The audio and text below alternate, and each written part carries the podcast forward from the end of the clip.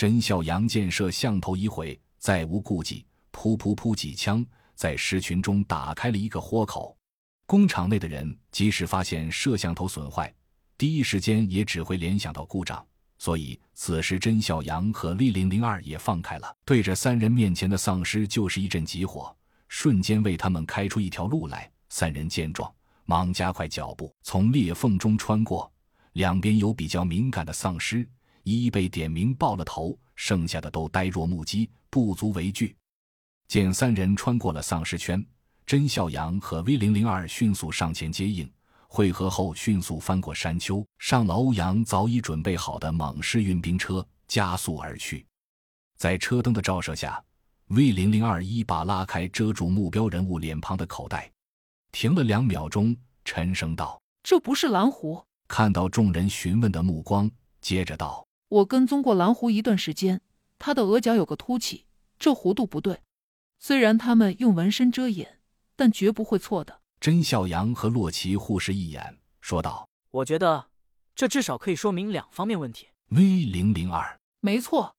第一，我们之中有内鬼；第二，他们已经有所防范，而且主动出招了。甄笑阳笑了笑道：“当然也不是坏事，只要利用好这个赝品，就比真的还有用。”V 零零二的眼神里露出笑意，轻声道：“你是说将计就计？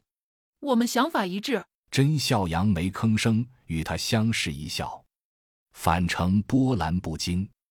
吴所长听了众人汇报，沉吟良久，忽然笑道：“你们做的很好，包括你们的行动，也包括你们对形势的判断和对策，你们合格了。”甄洛兄弟俩大喜，互相一击掌，内心的仇恨和怒火已经快将二人吞噬，如今终于有了出口。V 零零二突然道：“所长。” A 组的近期任务与我相同，所以你们共同执行吧。”吴所长笑道。“正好你带带这几个新人。”V 零零二答道。“明白。”吴所长又道。“既然已经知道那是个冒牌货，那么下一步就要从他身上找到突破口。怎么干？你们先研究吧。但他们既然给我们一份大礼，我们就得回他们一个惊喜，这个一定要做到。”回到家中，几人团团而坐，在如何审问赝品、抓住内奸的问题上。一直没有研究出万全的对策。甄妈妈进来给大家送水果，听到这里，微微一笑，道：“这有何难？”大家忽然想起，甄妈妈是资深刑警，在这方面比他们加起来还有经验，于是一同请教。甄妈妈谈了想法，众人绝对认同。细化之后，将方案报送吴所长，所长拍案叫绝，准许执行。复仇大业正式拉开了序幕。